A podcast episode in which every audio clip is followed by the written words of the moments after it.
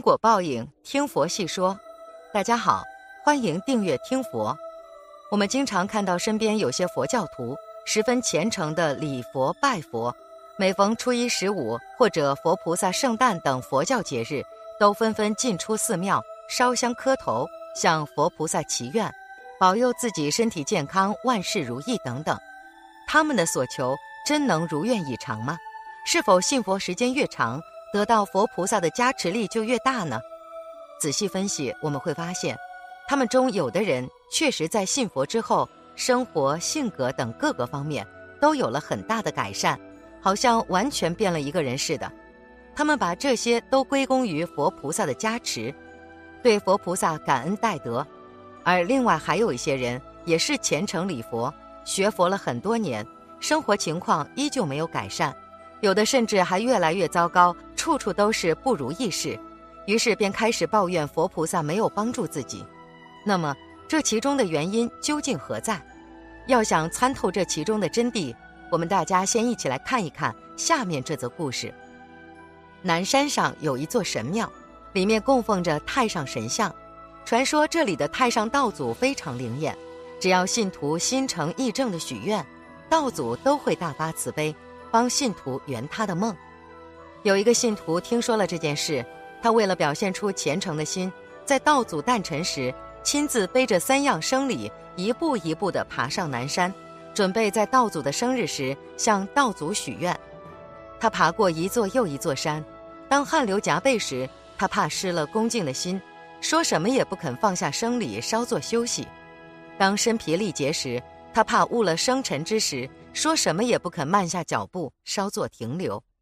历尽千辛万苦，虔诚的信徒终于到了神庙。他恭敬地将生礼摆上供桌，三跪九叩，虔诚地向道祖祈告说：“灵验的道祖啊，我已经考了十年功名，却都一直金榜无名，无法如愿。您的道法无边，请您看在我这么虔诚的份上，让我今年金榜题名吧。”信徒虔诚地祷告完毕。收拾起生礼，准备打道回府。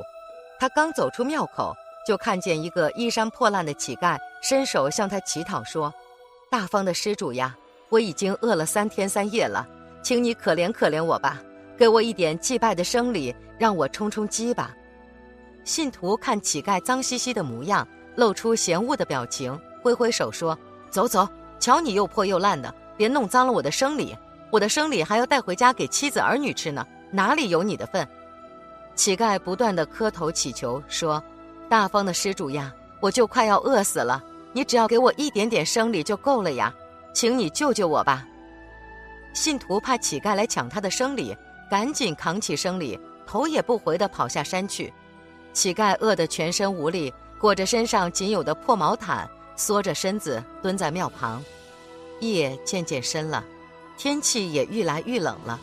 乞丐用破毛毯把自己冻得直打哆嗦的身体紧紧裹住，不知从哪里突然冒出一只全身都是脓疮的腊力狗，一瘸一瘸地跑到乞丐身边，叼着毛毯一角盖住满是脓疮的身子，紧紧依偎在乞丐身旁取暖。小狗身上的脓疮破了，脓水沾脏了乞丐的毛毯，把毛毯弄得又臭又黏。乞丐生气地踹了小狗一下，说：“滚滚！”瞧你满身又脓又疮，别弄脏了我的毛毯。这里可没有你窝身的地方。小狗挨不起痛，眼泪汪汪的慢慢跑开。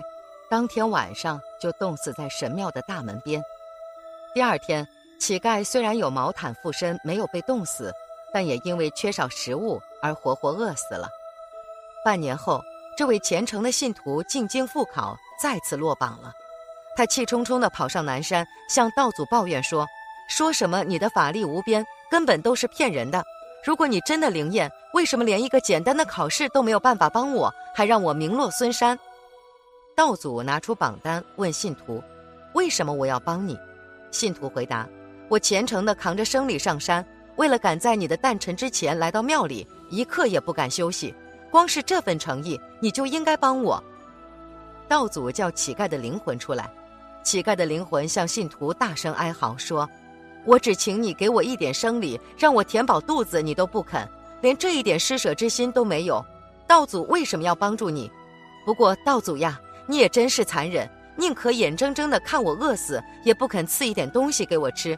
难道你就没有一点点的怜悯之心吗？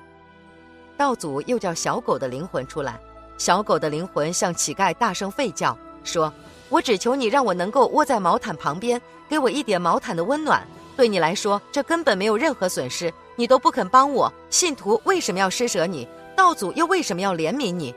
最后，道祖指着信徒说：“让你金榜题名。”再指着乞丐说：“让你丰衣足食。”对我来说，都只是举手之劳，但是你们连自己能力所及，可以轻易帮助别人的一点点爱心都不肯付出，你们又有什么地方值得我动这举手之劳呢？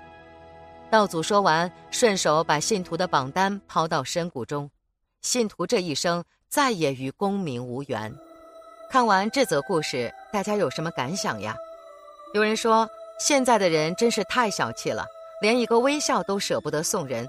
整天愁眉苦脸，让人觉得面目可憎，更别提让他们施舍爱心帮助别人了。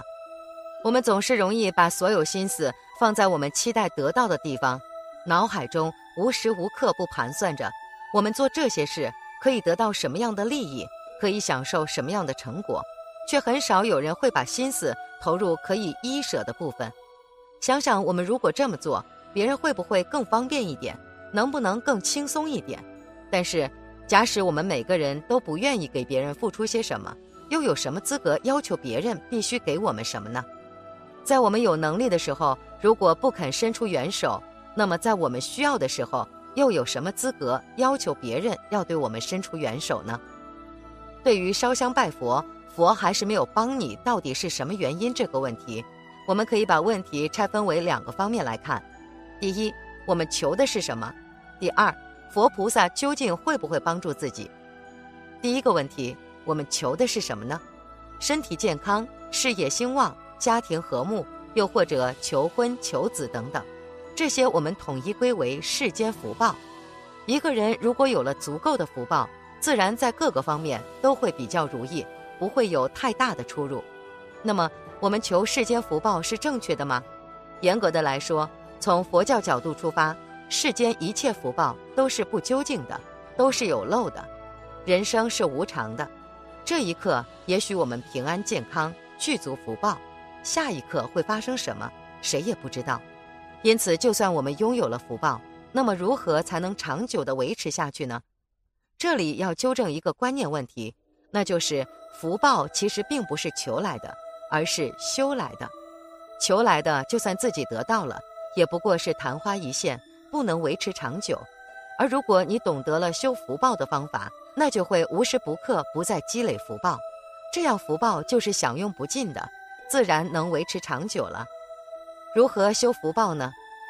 佛门中提出了五戒十善的标准，能够严格遵守并执行，还用担心自己没有福报吗？第二个问题，佛菩萨到底会不会帮自己？佛菩萨虽然慈悲神通广大，可是有两个条件：一不度无缘之人；二不违背因果。如果你虔诚祈求佛菩萨加持，所谓心诚则灵，是会与佛菩萨感应道交的。可是还必须符合第二个条件，那就是不违背因果。你所求之事必须要符合因果才行。比如你想要发财，可是自己却没有种下发财的因。佛菩萨自然无能为力。什么是发财的因？大学中告诉我们：德者本也，财者末也。一个人必须具备足够的德行，才能发财。德行如何建立呢？孝顺父母，尊师重道，恭敬他人，乐善好施，广结善缘，勤奋努力，艰苦奋斗等等，这些都是建立和完善自己德行的方法。反省一下自己。真正做到了吗？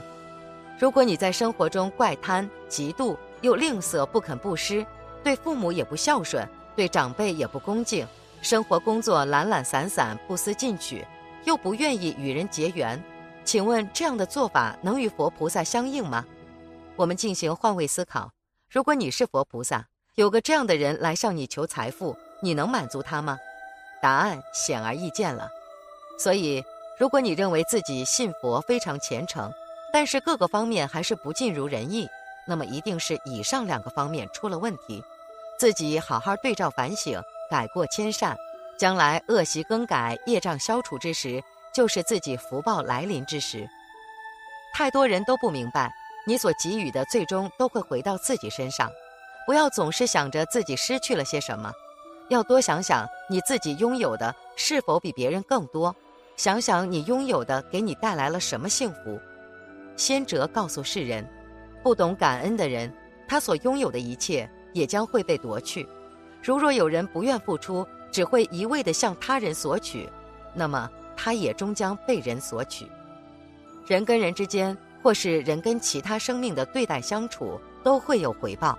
即便不是直接回应，也会有因果循环，结果终究会落在自己身上，做最后的承担。天上诸神自己不会来帮你，他会派一些人到你身边来帮你。能向我们索取的人，比如乞丐、治病缺钱的人，其实都是诸位神灵安排来让我们种下福报种子的贵人。相信大家都听过一句佛教禅语：“一花一世界，一叶一菩提。”爱出者爱返，福往者福来。给予别人福分的人，亦会得到福分；献出爱意的人，亦会得到爱意。这句佛教禅语是佛家对善念的推崇，鼓励世人信仰善，能执善念生于尘世，蕴含了因果循环的道理。如果你平时做好事，乐于助人，为社会做贡献，那么你也会在处于困境时，同样的得到来自于他人的帮助。造福他人，实际上也是造福自己。希望大家都能参透下面的这几句话：善待众生，善待世界；诸恶莫作，众善奉行；种瓜得瓜，种豆得豆；种如是因，得如是果。好人好自己，坏人坏自己。本期节目到这里就结束了。想看更多精彩内容，记得订阅点赞。我们下期不见不散。